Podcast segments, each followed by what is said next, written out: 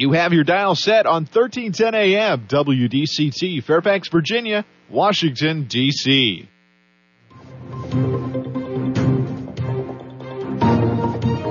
워싱턴과 미국 그리고 세계의 흐름을 짚어보는 라디오 워싱턴의 시사 토크쇼 워싱턴 전망대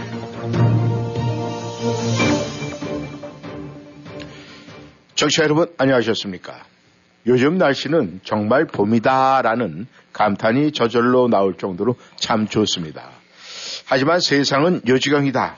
이런 소리가 저절로 나올 정도로 이곳 저곳에서 난리 중입니다. 워싱턴 전망대 5월 11일 목요일이죠. 시작합니다. 미국이 이민 문제로 시끌벅적합니다. 이른바 타이틀 42라는 것인데 멕시코와 맞닿은 남부 이 국경지대에서 아수라판이 벌어지고 있는 중입니다.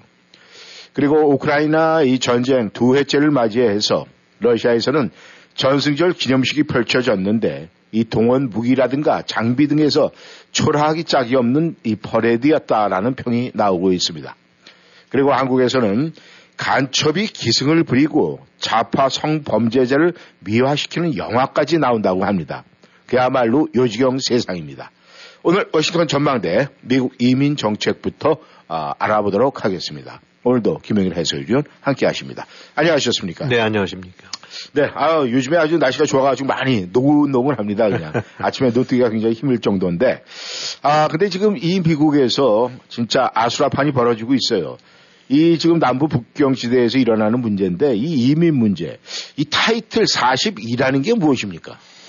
네, 뭐 이렇게 뉴스 같은 데들 되고 나면 저기 뭐 요즘 그냥 거의 에, 뭐 아주 도배를 하다시피 하니까 네. 도대체 그 타이틀 42, 42라는 게 뭔가라고 이제 궁금해 하실 텐데 이게 이제 한마디로 그 추방하는 그런 제도예요. 이제 국경을 남부 쪽 국경을 넘어와서 들어오는 사람들을 네.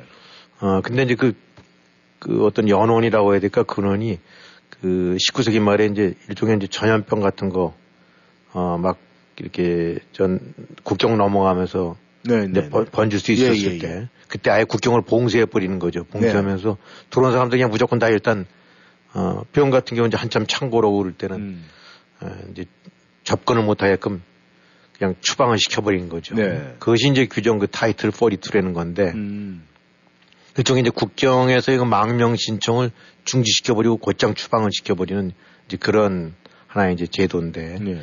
이게 한, 한, 한, 한 70, 70 여 년쯤 전에 이제 그 실제로 가동을 되다가 바로 이제 트럼프 전 대통령 때 2020년 때 3월에 네. 한참 저 코비드 심했었더랬죠. 음. 어.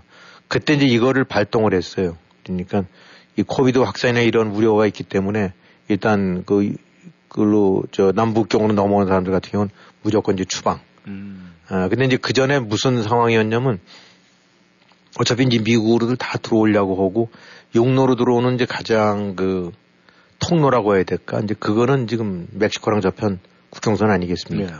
거긴 단순하게 이제 멕시코 출신 사람들 외에도 중미, 남미 쪽에서 이제 뭐 이리저리 해갖고 그냥 걸머지고 또 걸어온 사람도 있고 뭐 이런 식으로 다 이제 그쪽에서 모여갖고 어, 최종적으로 이제 그 멕시코 국경선에서부터 어, 이제 미국으로 넘어 들어오는 거죠. 네. 뭐 텍사스라든가 이제 아리조나라든가 이런 식으로 해서 접한 지역 쪽으로 해서.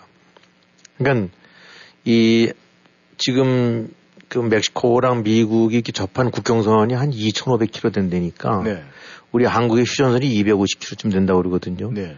그러니까 이제 생각을 해보시면 휴전선은 한 10배쯤 되는 음. 국경을 접하고 있는데 그 속에서 물론 뭐 사람이 도저히 어떻게 견딜 수 없는 그런 사막, 열사 뭐 이런 이제 산악, 산간 사 막 이런 데도 있겠지만 네. 그걸로 들어오는 거죠. 음. 근데 어차피 아무리 막는다 하더라도 이제 계속 많은 사람들이 들어왔는데 트럼프 정부 때 이거를 완전히 막아버리고 음. 어 이제 봉쇄를 했는데 그 전에 어떤 시간이냐면 일단 넘어와서 미국 법이라든가 이런 데 보게 되고 나면 망명 와서 그냥 불법 입국은 안 되지만은 네. 어떤 형식이든 들어와서 망명 신청을 하게 되고 나면 일단 리뷰를 하게 돼 있대요. 음. 아 그러면 당신이 왜 망명하느냐? 음. 망명할 만한 타당한 사유가 있느냐? 네. 뭐 이런 것들을 해서 일단 사람들 쫓아내지 않고 스테이를 시키는 거죠. 음. 그래서 일정 기간 뭐 그것이 몇 년이 될 수도 있고 몇 10개월이 될 수도 있고 음. 그 기간에 어디선가 수용을 하는 거예요. 수용소 같은 데서. 네. 어. 그러니까 어, 지금 이런 사람들 입장으로 봐갖고는 어, 일단 미국 국경 넘어서 나 망명 올 거요. 어, 라고 하게 되고 나면은 우선은 당장 쫓아내지 않고 미국에 머물 수 있는 그런 근거를 마련하게 되는 음. 거죠. 근데 그걸 막았던 게 바로 이 타이틀 40이에요. 네. 그러니까 아, 이런 그러다 이제 트럼프 정부가 끝나면서 어떤 식으로 됐냐면은 바이든 정부가 들어서면서 네. 이제 그거를 되살리려고 어, 그러니까 이제 되살린다는 얘기는 타이틀 41을 종료시키려고 그랬더랬어요. 네. 어, 물론 곧장 그걸 적극적으로는 안 하긴 했지만 일단 그거는 아, 저기 이민 뭐 인도주의적 차원에서 불가하다 뭐 이런 이제 음. 저 민주당 정부 쪽이 이제 친이민 내지 이제 이런 데 우호적인 그렇죠. 관점들이니까. 네. 그러다 그러면서도 이제 약간 유예를 두고 뭐 하여튼 이런 식으로 해서 이제 이 부분이 아, 국내적인 이슈가 돼 갖고 아, 법에 이제 제소가 되고 음. 행정부의 조치에 대한 것들이 아, 저 제소가 돼 갖고 남부 지역 주들 어, 그쪽 이제 19개 주 해당되는 근데 남부 지역 주들의 이제 그 담당 장관들이 연대해 갖고 소송을 걸어서 음. 어, 지금 이 저 트럼프 저 바이든 정부 쪽에서 그거를 느슨하게 하려고 하는데 이거를 계속 강행해야 된다. 음. 이런 식으로 해갖고 이제 끝날 듯 끝날 듯 하다가 그것이 대법원까지 가면서 미뤄지다가 이제 바로 오늘 이제 끊어지게 돼, 이제 종료가 되게 돼 있어요. 일단 네. 많이 이제 예상보다는 더 지연이 됐죠. 음. 그러니까 어, 그 동안에 한 이, 지난 한 2년 동안에 이제 특히 트럼프 정부 때 이렇게 해서 국경에서 추방된 사람들이 한 250만 건 된다니까. 250만 건. 250만 건이요. 음. 그 중에서 이제 어떤 사람 같은 경우는 두 번, 세 번 들어올 수도 있지만 네. 케이스로 봐갖고는 음. 250만 건이니까 연 인원 자우지가 한 250만 명이 최소한도 아, 체포가 돼갖고 그냥 다시 쫓겨난. 음. 그러니까 250만 명이니까 그게 뭐 눈에 안, 안 띄인 사람이 이렇게 한다면 수백만 명이 넘어왔다고 봐야 네. 되겠죠.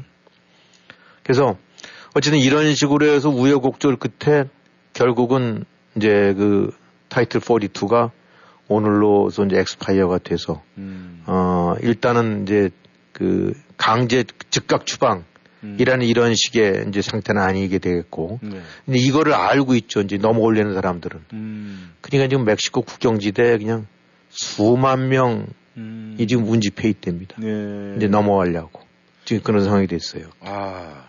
그렇다면 이제 이민 정책이 뭔가 이제 수정을 해야 되는 그런 불가피한 입장인데 또 이 바이든 정부 쪽에서 봤을 때는 미국 경제하고 뭐 여러 가지 복합적인 게 있으니까 이게 쉽게 결정은 내리지 못할 것 같은데 그래도 이 앞으로 이 전망이라든가 앞으로 이게 이 상황이 어떤 식으로 변해갈지는 우리가 그래도 예상은 좀 해봐야 되지 않겠습니까? 네, 일단 지금 이 타이틀 42가 이제 발동된 가장 큰 근거가 이제 코비드였거든요. 네. 그 방역 내지는 확산된다. 근데 지금 이제 코비드가 끝난 상태나 다름 내지 아니면 많이 수그러진 상태니까 이제 그거를 할 수는 없고. 네.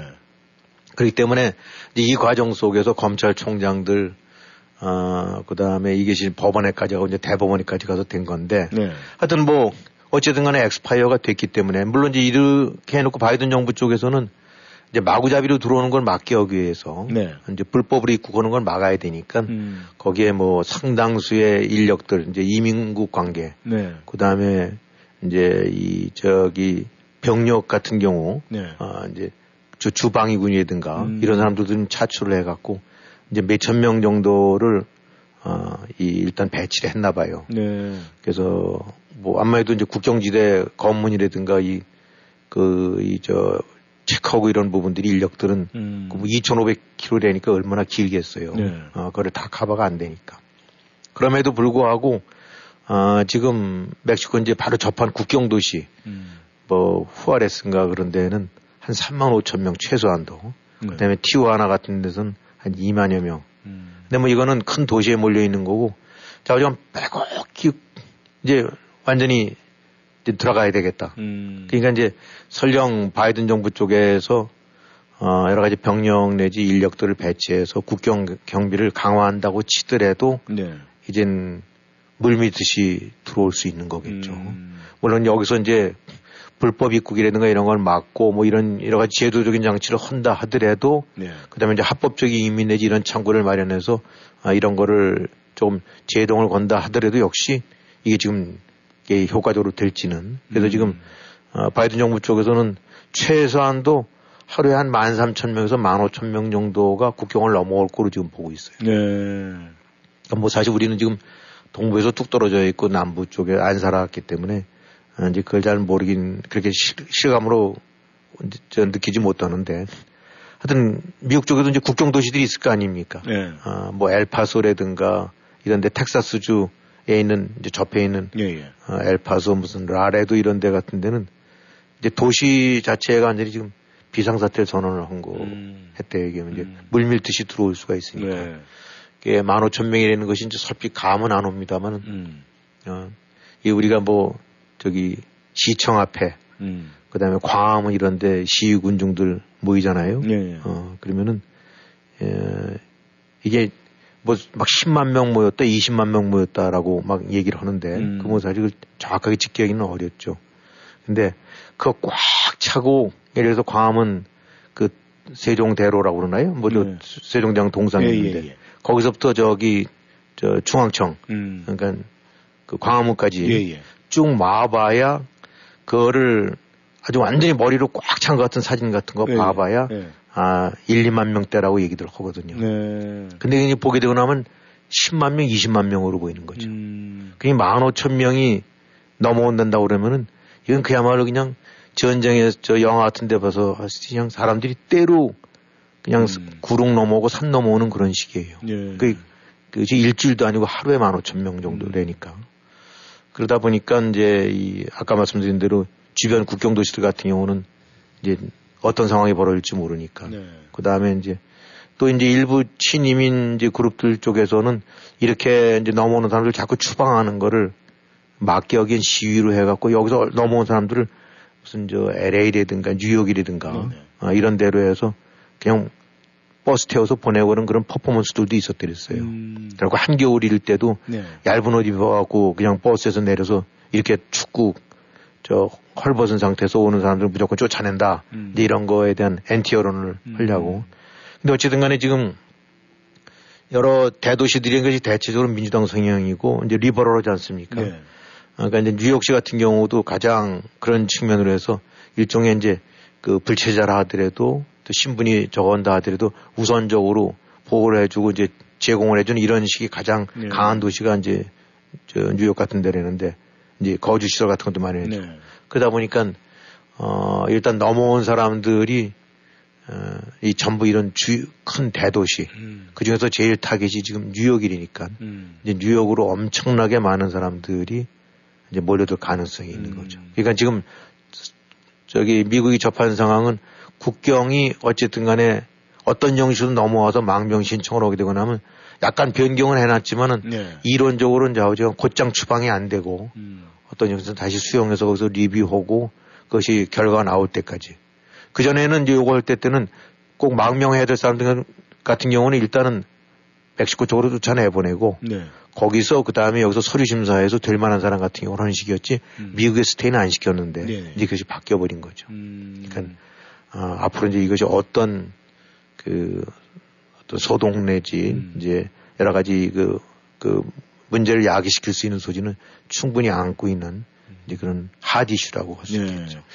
저희 그 한국 분들도 보면은 이, 이 히스패닉 분들하고 이제 많이 일들을 많이 하거든요. 네. 그래서 뭐 헬퍼들도 많이 쓰고 그러는데 뭐 어떤 분 그렇게 얘기를 하더라고요. 아 오늘 일이 힘들어 죽겠다고 얘기를 해요. 그래서 아 왜 힘드냐고 그랬더니 아 헬퍼 이 친구가 자기 나라 갔는데 며칠 있다 와.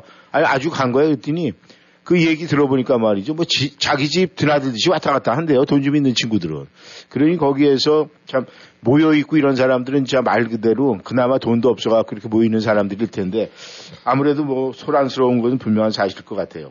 근데 이 모든 것이 이 미국에서는 이 정책 그 다음에 또 정부에서 제정하는 법 이런 거에 이제 많은 영향을 받게 돼 있는데 그렇다면 지금 이 이슈가 앞으로 미국 정가에 분명히 미칠 영향이 있을 겁니다. 그렇죠. 예. 그 영향은 어떻게 보십니까?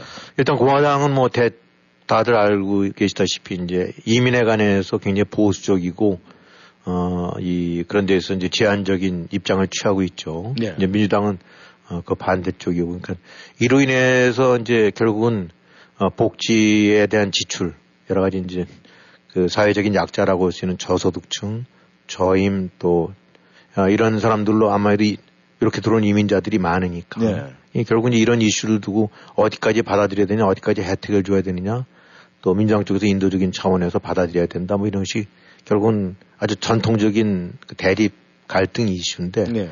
어, 일단 엑스파이어가 됨으로 인해서 이제 물밀듯이 들어오게 되고 나면 그런 부분들이 끊임없이 이제 뉴스로 소개가 되고 네. 그것이 정책 이슈로 딱 되겠죠. 그래서 어, 이제 차후 선거라든가 특히 대선 때 같은 경우에도 이제 이민 정책 관련해 갖고 어, 뭐 이 부분은 가장 이제 핫한 이슈가 될수 음. 있는 그런 여지가 이제 어, 안고 있게 있다고 봐야 되겠고. 어, 근데 이제 또 뭐 다른 측면으로 봐서는 이제 긍정적인 측면도 있다라는 얘기들도 나옵니다. 어, 뭐가 되냐면 바로 이제 이 지금 한, 저 미국 같은 경우는 뭐 저 실업률이 이제 4% 3점 몇 퍼센트 이런 식으로 해갖고 그야말로 완전 고용 상태인데 네. 이제 하나같이들 다들 그 사람 구하기를 힘들어 하거든요. 네. 한편으로는 뭐 일자리를 관두는 사람도 있긴 하지만은 특히 이제 이 비숙련 노동직들, 네. 저숙련 노동자들, 네. 근로자들 이런 쪽들 부분들이 굉장히 사람 구하기가 힘들어하는 건 사실이거든요. 네. 그래서 이제 그런 요인 중에 하나가 바로 이런 빡빡한 이민 정책으로 하여금 사람들의 왕래를 이제 꺾어놨기 때문에 음. 어떻게 보면 이제 그런 그 꾸준 일을 할 수 있는 사람들이 그런 계층이 많이 줄어들었다는 얘기죠. 네. 근데 이게 풀리게 되고 나면은 음. 아, 이른바 이제 그 아미고 아, 불 인력들 네. 그래도 이제 훨씬 이제 늘어날 수 있다는 얘기죠. 음. 이렇게 되고 나면 뭐 지금 뭐 서부 같은 경우라든가 남부 같은 이제 농장 음. 또 그다음에 뭐 한인들 같은 경우도 식당이라든가 이런 데에서 사실 멕시캔 저 남미계라든가 네. 아 이런 그 저 이민자들 같은 경우는 많이 썼지 않습니까? 네네. 네. 근데 역시 이제 구하기 어렵다는 음. 식으로 돼 있는데 그러니까 무슨 레스토랑이라든가 자영업이라든가 뭐 세차장이 될 수도 있고 음. 이제 그런 꾸준 일을 할 수 있는 쪽 부분에서의 인력들이 어, 절대적으로 부족했는데 이런 부분들이 경우에 따라서는 네. 아, 이제 그런 숨통을 튀게 음. 해주는 역할도 할 수 있을 거다. 네. 그러니까 이제 많은 사람들이 들어와서 사실 집도 절도 없이 들어오는 사람들이기 때문에 생활을 하게 해주고 또 정착을 해주고 그러려면 비용이 들 수도 있긴 하지만 사회적 비용이긴 하지만 또 한편으로서 이제 이런 측면으로 해서 어 그런 여지도 있으니까 네. 어 그래서 이거를 갖고 이제 단시 단견 내지 한쪽만으로 보기는 어렵고 음. 그것이 안고 있는 여러 가지 문제점도 있고 또한 그것이 어떤 면으로 봐서 이제 경제라든가 기여할 수 있는 여지들도 있고. 네. 그러니까 이제 이런 식의 플러스 마이너스 요인들이 음. 다 있고 그러니까 이제 결국은 공화당과 이제 민주당 쪽에서 끊임없이 이제 이 문제를 두고 얘기를 하고 있는 건데, 음. 아, 일단 이제 타이틀 42가 종료가 되니까, 네. 아, 앞으로 이제 얼마만큼 많은 어, 이민자들이 이제 월경을 해서 넘어올지, 음. 그로 인해서 이제 어떤 식의 이슈들이 또 새롭게 제기되고, 네. 어, 그로 인해서 아, 이 변화가 오게 될지는 지켜봐야 될 것 같아요. 네. 예, 하여튼 하나의 이제 전환점이 되는 날이 오늘입니다. 네. 아, 아무튼 이 미국이라는 나라는 이민자들로 구성된 나라다. 그 세계 아, 지금 최고 1위를 달리고는 있지만은 이 이민 정책이 어떤 식으로 펼쳐짐으로 해서 앞으로의 상황이 전개될지는 아, 매우 궁금하네요. 네. 청취자 여러분께서는 워싱턴 전망대 함께하고 계십니다. 전하는 말씀 듣고 다시 돌아오겠습니다. 세포드 브라운 현대 페어팩스 가정의 달 5월 현대가 사랑을 전합니다. 2023년 투싼, 2023년 산타페 최대 36개월 0% APR 적용. 모든 세포드 브라운 현대자동차는 미국 최고 수준의 10년 10만 마일 무상 서비스와 owner assurance가 지원됩니다. 페어팩스 Boulevard에 위치한 세포드 브라운 현대 페어팩스를 방문하세요. 703-352-0444 세포드 브라운 현대 페어팩스.com 0% APR 36개월 할부 기준은 credit이 승인된 분에게 해당되며 승용차 가격 천불당 월 27불이 적용됩니다. 모든 고객이 이 조건에 해당되진 않으며 자세한 사항은 dealer shop에 문의하세요. 2023년 5월 31일까지 유효합니다. 맥도날드에서 오늘의 날씨 알려드리겠습니다. 드디어 기다리시던 얼죽아의 계절이 되었습니다. 춥고 비오고 얼어 죽어도 아이스였는데 날씨마저 따뜻해주니 맥도날드에서 상쾌한 아이스 음료를 즐기기에 최적의 환경이 되겠습니다. 게다가 지금 맥도날드에서 모든 사이즈 frozen 음료나 레모네이드를 단 1불 69전에 드실 수 있다니 서두르시길 바랍니다. 오늘 frozen 코카콜라 한 잔 시원하게 즐겨보시기를 바랍니다. 가격과 참여 여부는 다를 수가 있고 다른 오퍼와 함께는 적용이 불가합니다. 빠라빠빠빠 워싱턴 지역 최고의 전통과 명성을 자랑하는 제일학원의 29번째 맞는 여름 캠프. 학교식으로 운영되는 enrichment 프로그램, 선발을 거친 학생들을 위한 GT반, TJ 준비반 등 다양한 프로그램은 물론 고등학생들을 위한 SAT 준비반은 여러분의 자녀들이 새학년을 자신있고 성공적으로 보낼 수 있도록 하는 소중한 밑거름이 되어줄 것입니다. 제일학원의 여름 캠프 등록 문의는 703-978-0008, 703-978-0008. POS의 최강자 WBS에 맡겨주세요. 하나, WBS의 POS는 EMV 인증으로 찰지백 걱정 없이 비즈니스를 할 수 있습니다. 둘, WBS의 레스토랑 POS 시스템은 고객이 온라인 주문 시 즉시 키친 프린터로 주문 내용이 출력되는 획기적인 시스템으로 전화 주문에 따른 실수도 방지하고 주문 접수 시간도 단축해 효율적인 비즈니스 운영이 가능합니다. 언제나 앞서가는 POS의 최강자 WBS 1800 WBS 5675 1800 927 5675 부동산 상담은 빠를수록 좋고 많이 할수록 유익합니다. 교포사회와 30년을 함께해온 태평양 부동산은 역사와 전통으로 신뢰를 만들었습니다. 주택매매, 렌트, 관리와 커머셜 거래까지 주점하시고 무엇이든 문의하세요. 특별한 거래의 기술과 전문성으로 고객에게 다가갑니다. 부동산 상담, 빠를수록 좋고 많이 할수록 유익합니다. 703-266-3828 부동산 관련 무엇이든 물어보세요. 703-266-3828 태평양 부동산 안녕하세요. 내처 프로폴리스를 개발한 최연기입니다.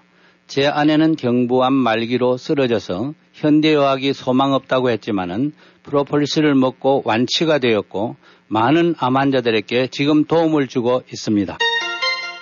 암, 당뇨, 혈압, 간 질환, 위장병, 심장 질환, 폐와 피부 질환으로 고생하시는 분들께 natural 프로폴리스를 권유합니다.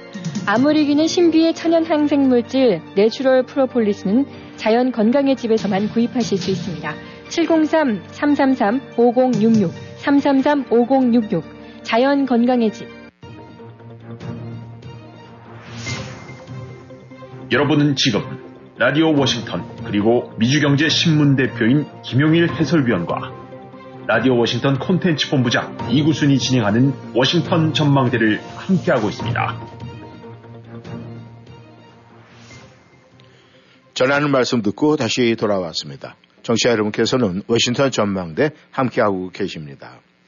어, 제 그제죠. 이 러시아가 전승절 기념 행사 또 퍼레이드를 했습니다. 그런데 이 퍼레이드가 끝나고 난 다음에 여러 가지 이야기가 지금 쏟아지고 있습니다. 뭐 아, 정말 이걸 왜 했느냐. 뭐 푸틴의 얼굴이 완전히 상했다. 뭐 여러 가지 이야기가 나와 있는데 아, 김 위원님, 이 러시아의 전승절, 뭐 전체적으로 이렇게 봤을 때 지금 어땠습니까? 네, 이제 전승절이다 하면 그 2차 대전 때 이제 독일의 항복을 받아낸 아주 승리의 날이다 그래갖고 늘상 보게 되면 대대적인 퍼레이드, 모스크바뿐만 아니라 이제 어, 러시아 내 주요 도시에서 어, 각지에서 이제 개최되어 왔고 일종의 가장 큰 축제처럼 해왔던 행사인 것 같아요. 네. 어, 그리고 이제 늘 뭐 북한도 그렇긴 하지만은 이런 이제 퍼레이드가 벌어지게 되고 나면은 가장 이제 대외적으로 과시할 만한 최신형 무기라든가 뭐 업그레이드된 무기 이런 것들을 짠 하고 보여주면서 이제 이른바 그 한마디로 폼을 잡는 네. 이제 그런 것이 이 퍼레이드인데 이번에 올해 같은 경우는 아주 그 물론 이제 저 전 전순절 되기 전에 이제 우크라이나의 반격이 시작되고 뭐 곳곳에서 들어온 폭격 같은 공격 같은 게 많고 그러니까 네.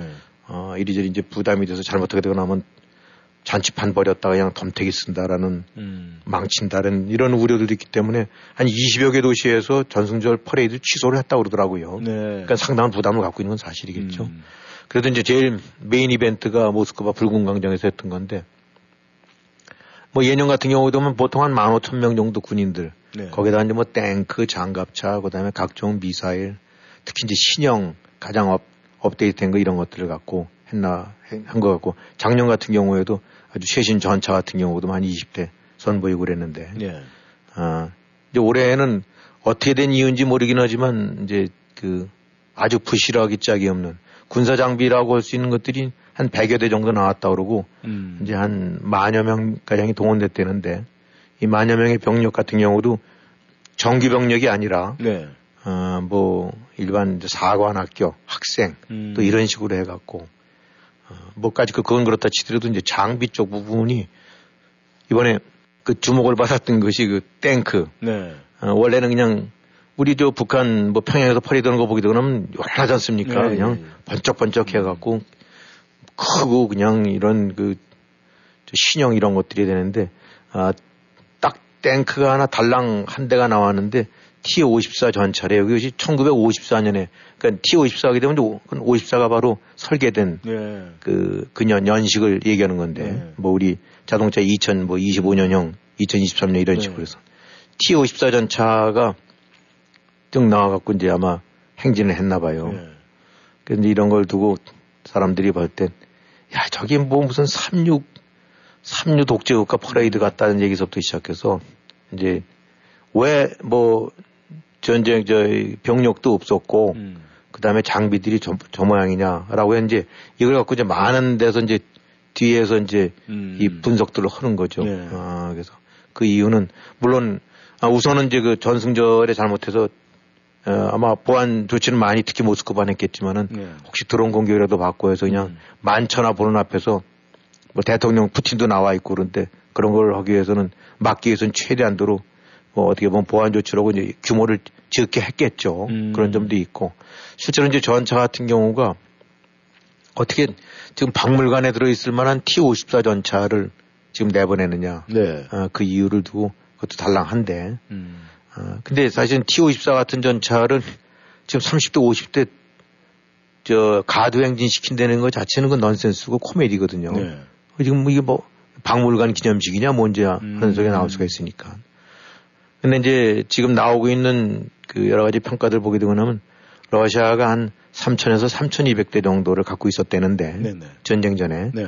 지금 최소 2,000대 이상은 파괴됐거나 뺏겼다거나 아무튼 어 그렇게 됐다는 거예요. 네. 손실을 본 게. 음. 그러니까 어 그렇다고 해서 저기 뭐 동부 이제 이 브라디보스톡에 있는 거라든가 네. 뭐 그것까지 다 갖고 올 수는 없으니까 음. 어딘가 부대들이 국경이라든지 어딘지 주둔 내에서 일정 저 저거를 갖고 있어야 될걸 빼놓고 나면 이게 갖다 내놓을 만한 것이 없었었다. 음. 어, 그러다 보니까 차라리 상징적으로 야 예전에 2차 대전 때 이긴 전승 기념일이니까 네. 2차 어, 대전 때 그때 활약했던 전차를 하나 그것도 여러 대가 되고 나면 그야말로 얼굴 팔리니까 음. 아, 그렇게 한 게 아니냐. 예. 그러면서도 이제 그래도 이제 전문가들은 그나마 저 T-54도 위협이 되긴 되는데 네. 저게 이제 왜 되냐면은 탱크전으로 해서 같이 맞붙어서는 그야말로 그냥 아무짝에도 쓸모없는 그런 그냥 고철덩어리인데 네. 그래도 어차피 포를 달고 움직이니까 음. 자주포 개념으로 해갖고 네. 그래서 지금 이제 T-54 전차가 전선 쪽에 어떻게 배치됐냐면은 많이 그저 출고가 돼갖고 이제 저 치장 물자에서 나왔고 그러는데 그걸 갖고 나와서 어딘가 포를 쏴야 되는데 전체에서 포는 달려 있고 예, 예. 바퀴는 달려 있으니까 음. 어 이 바닥을 좀 깊이 파갖고 어 쏙 들어가서 예. 포심만 드러내서 음. 쏘는 그런 그 포병 역할을 하는 측면에서는 네. 아직도 약간 영향감이 있다. 네. 그래갖고 지금 T-54 전차가 어, 여전히 이제 많이 출고가 되나 봐요. 네. 물론 이것도 이제 손보고를 내면 어, 이제 돈이 들겠지만. 그래갖고 지금 어, 전승절이라는 거가 물론 전부는 아니지만은 네. 최소한도 이제 사람들이 보시는 건 러시아나 뭐 푸틴 입장에서 음. 짠 하고 보여주거나 대외적으로 과시할 수 있는 상황이 전혀 아니고 그런 부분들이 어 그냥 그대로 그 전승절 퍼레이드 속에서 나타났다 지금. 네. 그러니까 이 전쟁과 연관된 어, 러시아의 곤혹스럽고 음. 어떻게 뭘 하기 어려운 입장 네. 어, 이런 것들이 전승절 퍼레이드를 통해서 지금 고스란히 음. 드러났다라고 지금 얘기를 얘기들을 해요. 네. 그래서 뭐 퍼레이드에 나온 게 전부는 물론 아니지만은 음. 아 전체 전차 조달이든가 신, 신형 전차 뭐 어림 반 푼어치도 없고 네. 어, 지금 나오고 있던 그런 소문들 보게 되고 나면 작년도에 퍼레이드에 나왔던 몇 개의 신형 전차가 전선에 투입됐다가 다 두드려 맞고 또 이제 뭐 저 깨지고 그랬다고 얘기가 나오는데 네. 그러면서 그때 나왔던 얘기는 아니 오죽 전차가 없으면 그래도 음. 퍼레이드 때 동원됐던 show-up 전차까지 끌고 끌고 와다 이렇게 해서 망가뜨리냐라고 얘기하는데 지금 그것도 없는 거 보게 되고 나면 하여튼 숫자상으로 봐갖고는 아, 가장 그래도 전승절 같은 열병식 때는 역시 기갑 군사력이 제일 어, 눈에 띄, 는 그렇죠. 거고 뭐 지축을 네. 그냥 울리면서 이거 저, 저 가는 것이 그런 거 아닙니까? 그렇죠. 음, 그 부분들이 다 빠졌다는 것이 고스란히 지금 러시아가 안고 있는 음. 어, 전력 부재 내지 전력 상실, 음. 어, 손실 같은 거를 고스란히 예, 드러낸다. 그러면서 이제 푸틴은 뭐 거기서 이제 전쟁이라는 표현도 썼고 그 다음에 예비군도 소집한다 이런 얘기도 한 거 보니까 어, 일단은 이제 이걸 계기로 해서 본격적으로 그냥 동원을 다시 또 시작하는 게 아니냐. 네. 어, 그래서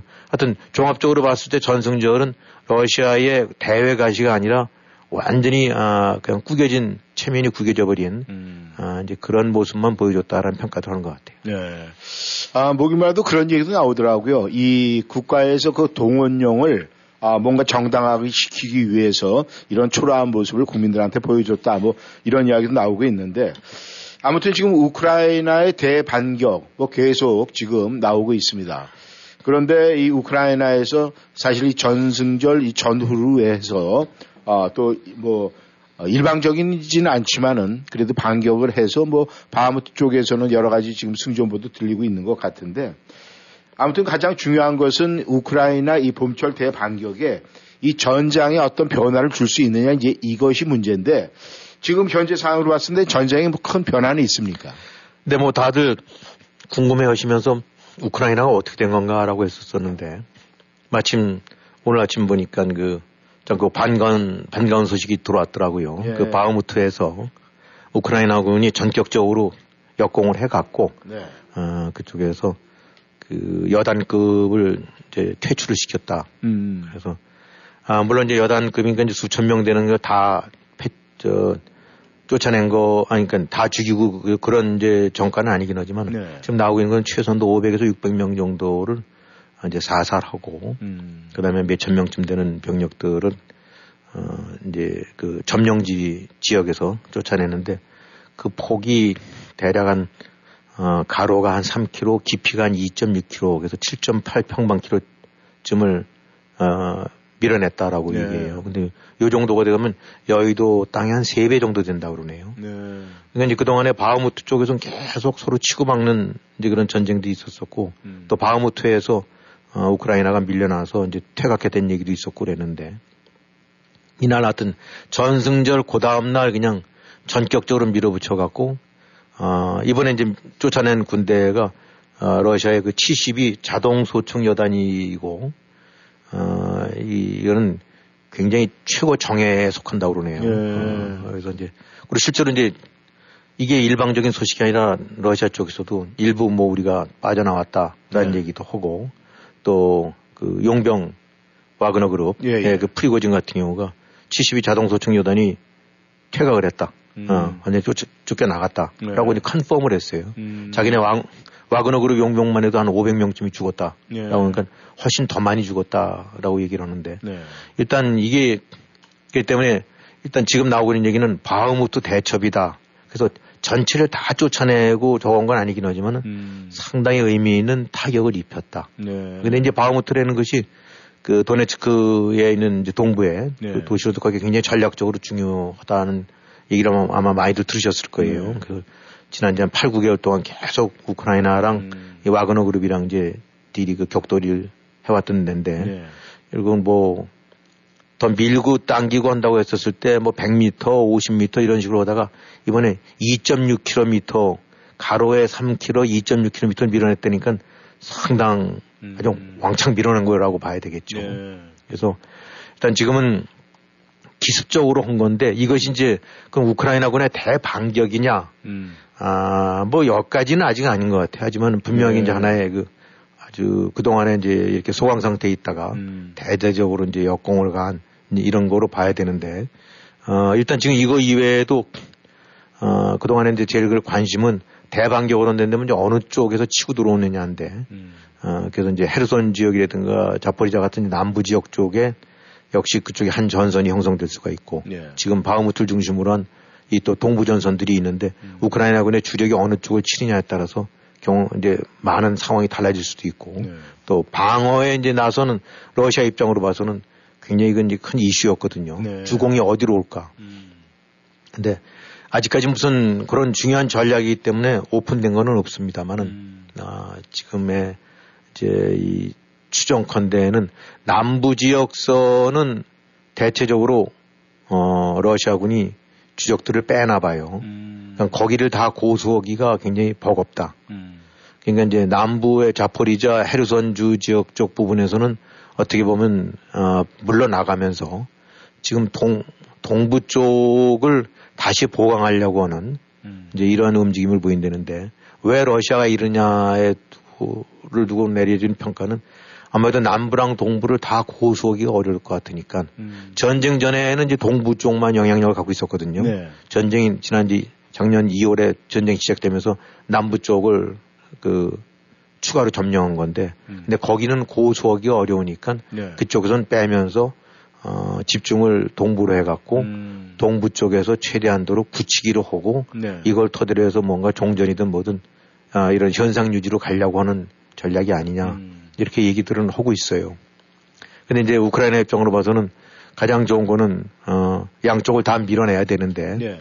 어, 동부 쪽에 워낙 막강한 원래부터 기반도 있었고 음. 친러시아 용병들도 있었고 친러시아 이제 군벌들도 있었기 때문에 이쪽에서 만약에 에, 증강이 되고 나면 남부 쪽에만 밀고 나가다가 예. 다시 거, 꾸로 동부 쪽에서 밀고 들어올 수도 있으니까 음. 어, 그런 측면으로 봐서 이제 지금 어, 다 곳은 브라인드 상태에서 어디가 대회전 장소인가는 어, 소위 어, 이 연합군 상륙작전 모양 인천 상륙작전이나 노르망디 상륙작전식으로도 예. 우크라이나의 상륙작전이 남부로 집중될 건가 아니면 동부로 집중될 건가 계속 관심거리였는데 지금 추세로 봐갖고는 아마도 동부 쪽이 가장 어, 큰 대회전이 벌어질 수 있을 것 같다. 예. 그래서 일단 이렇게 바흐무트에서 대첩이라는 말이 나오긴 했지만 제렌스키 대통령 같은 얘기 보면 아직 우리가 밀고 들어갈 처지는 아니다. 왜냐하면 음. 지금이라도 버틸만은 하지만은 어설프게 했다가는 장기전 되는 거 막아야 되니까 네. 좀더 총탄, 어, 탄약, 그 다음에 보충해 갖고 어, 확실하게 밀고 가겠다. 아직은 아니다라고 얘기한다는데 뭐 이것도 지금 또 모르죠. 음. 항상 성동 격서니까. 예. 그래서 남부로 간다고 해서 동부를 칠 수 있는 거고 음. 동부로 간다고 쫙 해놓고 난 다음에 남부를 밀어서 그냥 크림반도까지 쫓아버릴 수 있는 거고 음. 뭐 이런 식의 이제 그건 장담은 안 되는 건데 어쨌든 간에 지금 진행되는 거로 봐갖고는 우크라이나가 분명히 조금은 더 기선을 제압한 것 같고 예. 그 다음에 오늘의 이제 바흐무트 전선 같은 경우로 인해서 그 와그너 쪽에 프리고진 같은 경우는 원래 10일 날 철수한다고 그랬었어요. 네. 탄약도 안 해주고 만약 우리는 용병 쪽은 그 완전히 그냥 찬밥이기 때문에 여기서 지금 우리가 죽은 게 5만 명이 넘는데 음. 아 이게 우리 안 하겠다. 그러다 보니까 이제 그러면서 이제 그 러시아 국방장관이라든가 총참모장, 그 합참의장 같은 경우를 어, 딜이 욕을 하고 그냥 대놓고 저걸 했었거든요. 네. 어 근데 그러다가 이제 어떻게 타협이 됐는지 해갖고 음. 10일 날 계속 스테이를 하겠다라고 네. 했다가 바로 이제 바흐무트에서 이런 사단이 난 거죠. 음. 그래서 이제 다시 프리고진이 이 식으로 우리 못 해 먹겠다 도로 나간다 뭐 이런 식의 얘기 나온다니까. 네. 어쨌든 간에 아, 에, 디테일한 건 모르긴 하지만 이제 최소한도 들려오는 소식으로 봐갖고는 어, 러시아 쪽이 좀 더 공경에 처해 있는 게 아닌가. 네. 그리고 이제 프리고진 같은 경우는 뭐 이참 우리는 이해 안 가는 그런 군벌이지만 네. 어, 이런 식의 명령 체계라든지 군사력 체계가 존재한다는 것이 우리는 이해가 안 가지만은 좀 프리고진이 뭐 국방장관이라든가 총참모장 정도를 넘어서 오늘 욕한 거 보니까 대놓고 음. 그저 이 푸틴을 갖고 예. 뒤에 이제 노골적으로 그 음. 씹는 이 그야말로 예. 그런 얘기를 하더라고요. 뭐 곧 이길 것 같이 생각했던 그 멍청한 음. 어, 멍청한 이런 제가 좀 순화시켜 온 거고 예. 그야말로 XX 음. 뭐 이런 식까지 해갖고 그것이 다 이제 푸틴 누구였던 얘기라고들 보는데 예. 그러니까 뭐 그런 식까지 얘기를 이제 푸틴까지 대놓고 욕을 할 정도라고 된다고 나면 프리고진이라든가 그 러시아 군부 사이에서는 음. 얼마만큼 문제가 있느냐가 짐작이 되는 건데 어쨌든 전보처럼 만에 아, 계속 그냥 그 소강 상태에 있다가 네. 그래도 손학비처럼 좋은 소식이 오늘 들려온 것 같습니다. 네. 우크라이나군이 잘 좀 해서 밀어붙였으면 합니다. 네. 하여간 이 러시아가 급하긴 급했던 모양이에요. 왜냐하면은 그 점령지에서 뭐 동원령을 내린다. 그래서 지금 동원을 하고 있다 하는데 과연 그 점령지에서 동원된 사람들이 어느 나라를 위해서 싸울지는 지금 굉장히 궁금합니다. 그렇죠. 그것도 참 비극이죠. 네. 아, 우리 진짜 뭐 강원도 타고 앉았다 그러면 강원도에 있는 사람을 해서 국군이랑 싸우란 얘기인데. 네. 아무튼 이 지금 러시아가 공격에 빠져 있는 건 분명한 사실인데 그래도 좀 이게 이 서방 지역에서 좀 더 확실한 어떤 대책이 좀 나왔으면 좋겠다는 그런 그렇죠. 아쉬움은 좀 있는 것 같습니다. 네, 제가 한국 소식 좀 알아봐야 되겠어요. 지금 이 한국도 뭐 이 정치권에서는 잠잘 날이 없어요. 근데 이제 드디어 무슨 뭐 이 코인 동전 장사 이야기도 나오고 있는데 참 이게 아 웃음이 저절로 나오는 얘기입니다. 그런데도 불구하고 또 이 야당이 말이죠. 이 총선 출마에 관련해서 공천룰을 또 개정하겠다 이렇게 해갖고 나오는데 이것 또한 우리가 지금 어떻게 받아들여야 될지 모르겠습니다. 어떻습니까, 김 의원님께서는? 네, 보통 이제 정치권에서는 이른바 대통령이든 될 수도 있고 국회의원이 될 수도 있고 이제 공천을 했을 때 그다음에 자격 요건을 정하지 않습니까? 네. 그렇게 되고 나면 일반적으로 당직 같은 경우는 기소가 되고 나면 재판 결과 안 나왔다 하더라도 검찰에서 기소를 하고 나면은 뭔가 문제가 있고 하니까 부적격자로 해서 물러나는 것이 네. 보통 상례였고 네. 어, 국회의원 같은 경우 공천할 때도 유죄 판결을 받았다거나 음. 그것이 대법원까지는 안 간다 하더라도 1심 같은 데 유죄 판결을 받았거나 또 그렇게 해서 이제 항소 같은 거에서 진행 중인 경우에는 이거는 일단은 문제가 있다라고 한, 했는데 네. 그런 조항을 삭제해 버렸대요. 음. 음. 그러니까 이제 그럼 왜 했느냐? 지금 이재명 같은 경우 어떻게 될지 모르니까 네. 당연히 유죄 판결 받게 되고 난다면 원래는 뭐든 뭐든 다 안 되는데 그거 이제 빼고 어 그다음에 이제 조국 같은 경우도 지금 1심 진행되고 있지 않습니까? 네, 예. 그래서 유죄 판결 나고 나면 어 일단은 대법원 가려면 뭐 2, 3년 걸리고 나니까 대법원 판결 전까지는 일단 공천할 수 있다. 네. 그러니까 이런 식으로 해갖고 뭐 조국의 조국 딸까지 해갖고 음. 그래서 지금 한마디로 아, 그 다수를 이용해서 온갖 이재명 뭐 이렇게 대표를 네. 뒤에서 이제 옹호하는 그런 그 방탄 국회 혹은 방탄 정당 이런 식으로 다 이제 법까지 고쳐갖고 음.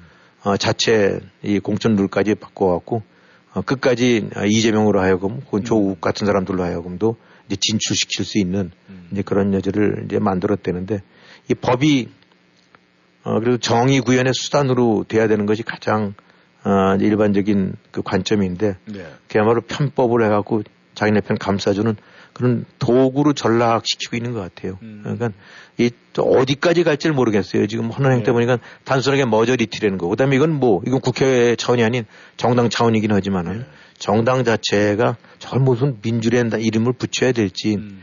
어, 어떤 대의라든가 이런 그 정의라는 것을 구현하고 있는 정당인지 네. 그냥 특정인을 어, 사병 노릇하는 그런 것들인지 모르지만 하여튼 그런 행태들 그대로 해갖고 전형적인 민주 독재 행태가 좀 나오고 있는 것 같습니다. 근데 말이죠. 이런 물론 이제 자문위원들도 있을 것이고 또 이 야당도 야당 내에 뭐 싱크탱크가 다 있을 거 아닙니까? 그래서 그렇죠. 나름대로 우리가 이런 것을 발표를 했을 때 이 여론이 어떤 식으로 나올 것이다 해서 뭐, 어, 뭐 김현우께서도 바둑을 잘 두시지만은 그래도 몇수 정도는 정치도 이렇게 앞을 보고 하는 건데 지금 나오는 이 수는 이 진짜 앞을 내다보는 수가 없이 생각나는 대로 발표한다 이런 생각이 드는데 이런 행태들 좀 어떻게 봐야 되겠습니까? 네, 지금 이제 그 중요한 그 지적을 해주셨는데 사실 내다보는 거 아닙니까? 네. 뭐 이렇게 되면 어떻게 나올까? 네. 이렇게 하게 되면 국민들 유권자들 반응이 어떨까? 네. 이게 이제 보통 사람들 생각이고 개인도 그럴 거 아닙니까? 내가 이렇게 행동하게 되면 어유 저 사람이 좀 언짢아하겠지. 네. 어, 또 그건 뭐 정당도 그렇고 회사도 그렇고 나라도 그렇고 다 그런 걸 염두에 두는 그런 것이 어떻게 보면 그 하나의 상식적인 판단일 수도 있고 네. 그 이제 그런 거에 입, 각하는거 아니겠습니까? 네. 근데 지금 행태를 보게 되고 나면 뭐 지금 박원순 전 서울시장 그 저 했던 사람 그 저기 성 그 추행 예, 예. 어, 이 부분에 관해서는 이제 입국 닫아버리고 무슨 민주투사처럼 만들어서 네. 어 다시 드라마 내지 다큐멘터리 인지를 해갖고 어 그걸 한다라고 그러고 네.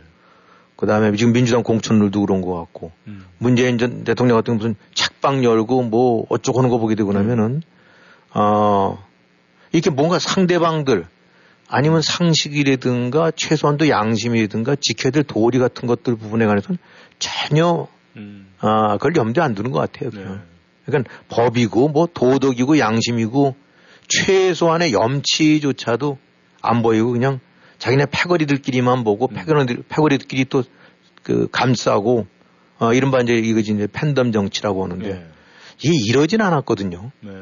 아, 그래도 한국의 뭐 민주주의라는 것이 태동, 태동되기 전까지 여러 가지 티격태격도 하고 하는 과정에서 또 여, 과거의 야당들 자체적으로도 무슨 뭐 이렇게 뭐 도원이라든가 깨끗이 못한 점도 있을 수 있고 여러 가지 뭐 정략 같은 것이 작용돼서 어, 하긴 했었지만 이런 식으로 완전히 후한무치 도덕 양심 뭐 염치 그냥 내로남불은 그럴듯한 말이고 네. 진짜 이런 류의 후한무치한 행태를 벌인 자들이 정치권에서 이렇게 판을 친 적은 없었던 것 같아요. 네.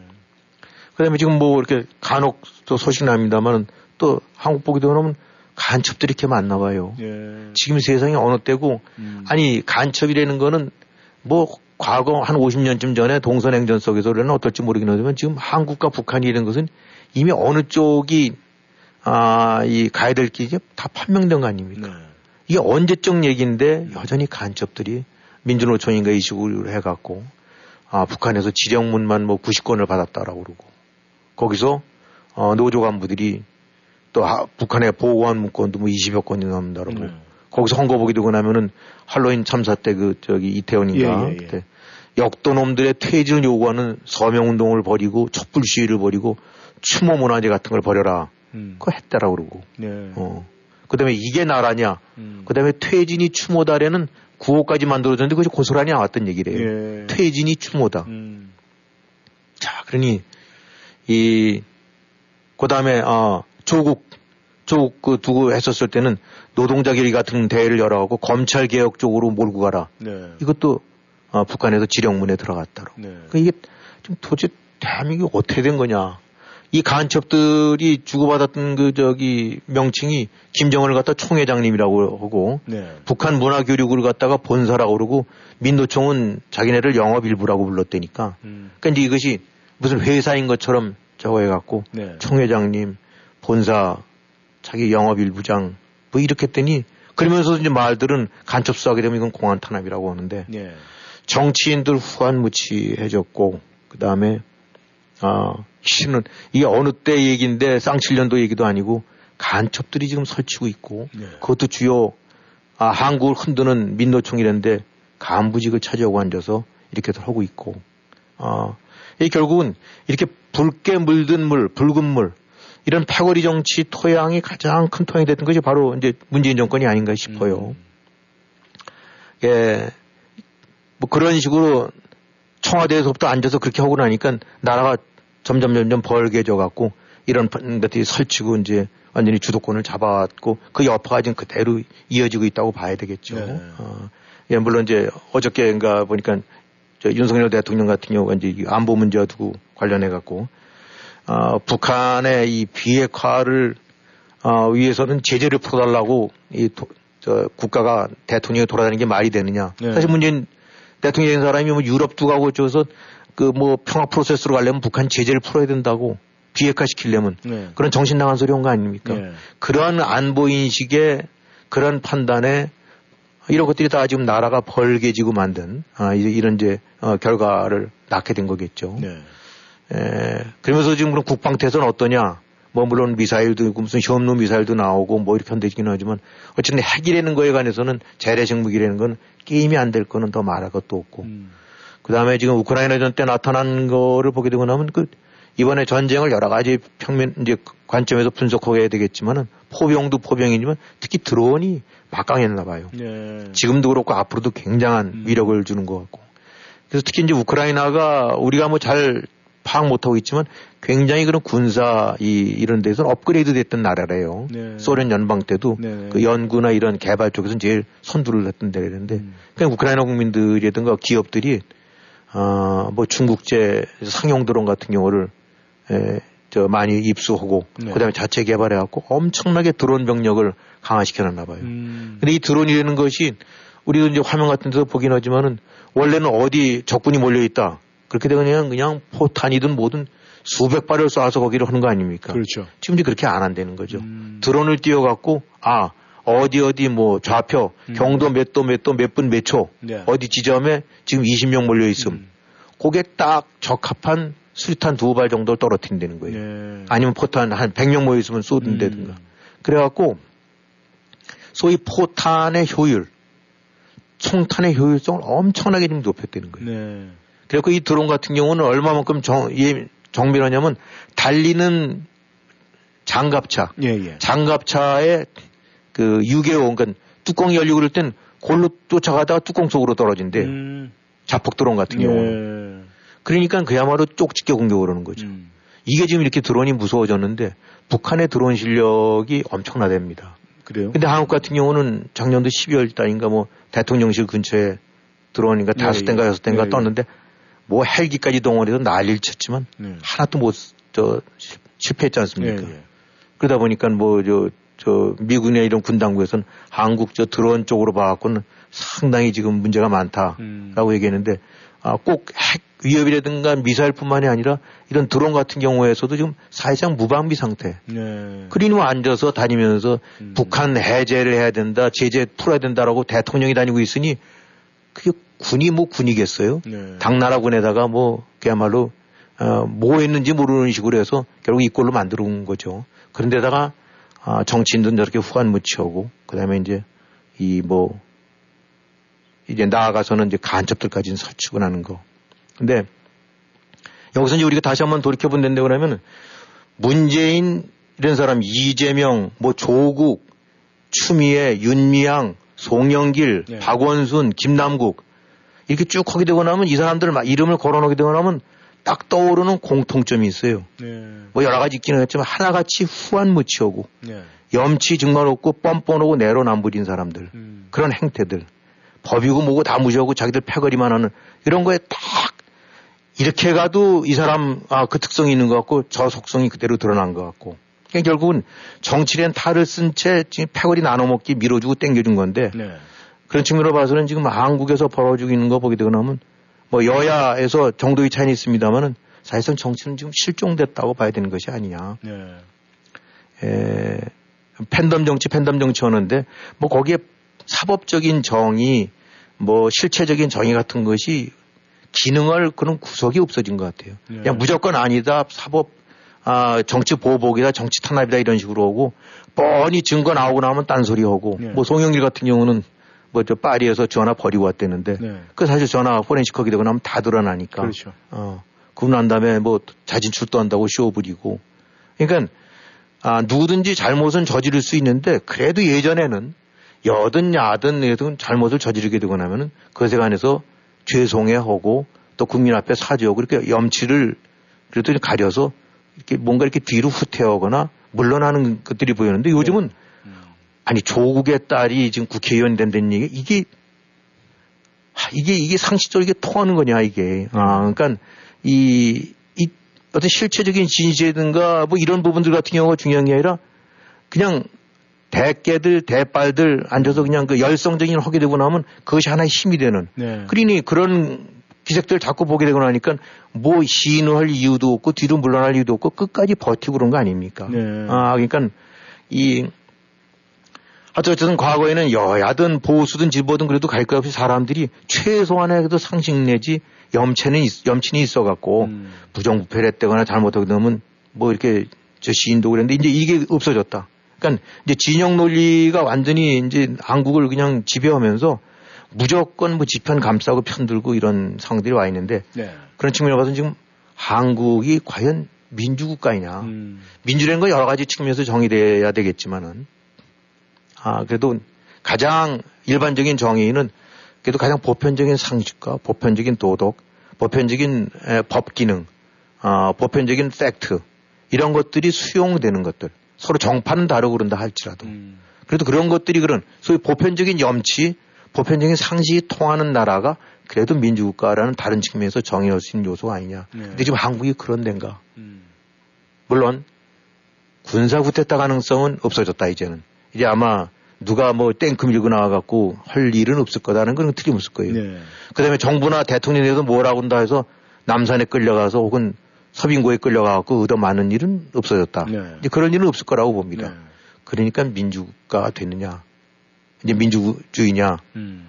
근데 지금 문재인 때리는 거 보면 민주 독재직은 민주주의가 아니거든요. 네. 음. 그러니까 결국은 이 민주라는 정의가 아까도 말씀드린 거에 비해 정의, 어떤 객관성, 민주적인 사고라든가 민주적인 가치가 평가받고 존속될 수 있냐 이런 걸 기준으로 봐야 하는데 그 여부에 그런 측면에서 보면 한국은 어, 나라는 커졌고 뭐 돈은 좀 더 잘 벌지 모르겠냐면 소위 정신 세계의 퀄러티라든가 음. 아, 어떤 그 품격, 됨됨이, 사회됨이 이런 측면에서는 많이 후퇴해버린 것 같다. 음. 음, 오히려 어, 그래도 예전에 배고프, 배고프고 힘들 때가 오히려 그래도 정신이 발정했고 그래도 염치가 살아있던 나라인데 지금 보게 되고 나니까 완전히 지금 이제 그냥 아, 가버렸다. 음. 그냥 패거리들만 남아있고. 음. 그래서 결국은 민주국가라기보다는 아수라장 같은 아수라판 음. 이런 것 같은데 이건 단순하게 이 정치 수준 후진 정치라는 것도 너무 그럴 너무 풍적 높은 말이고 네.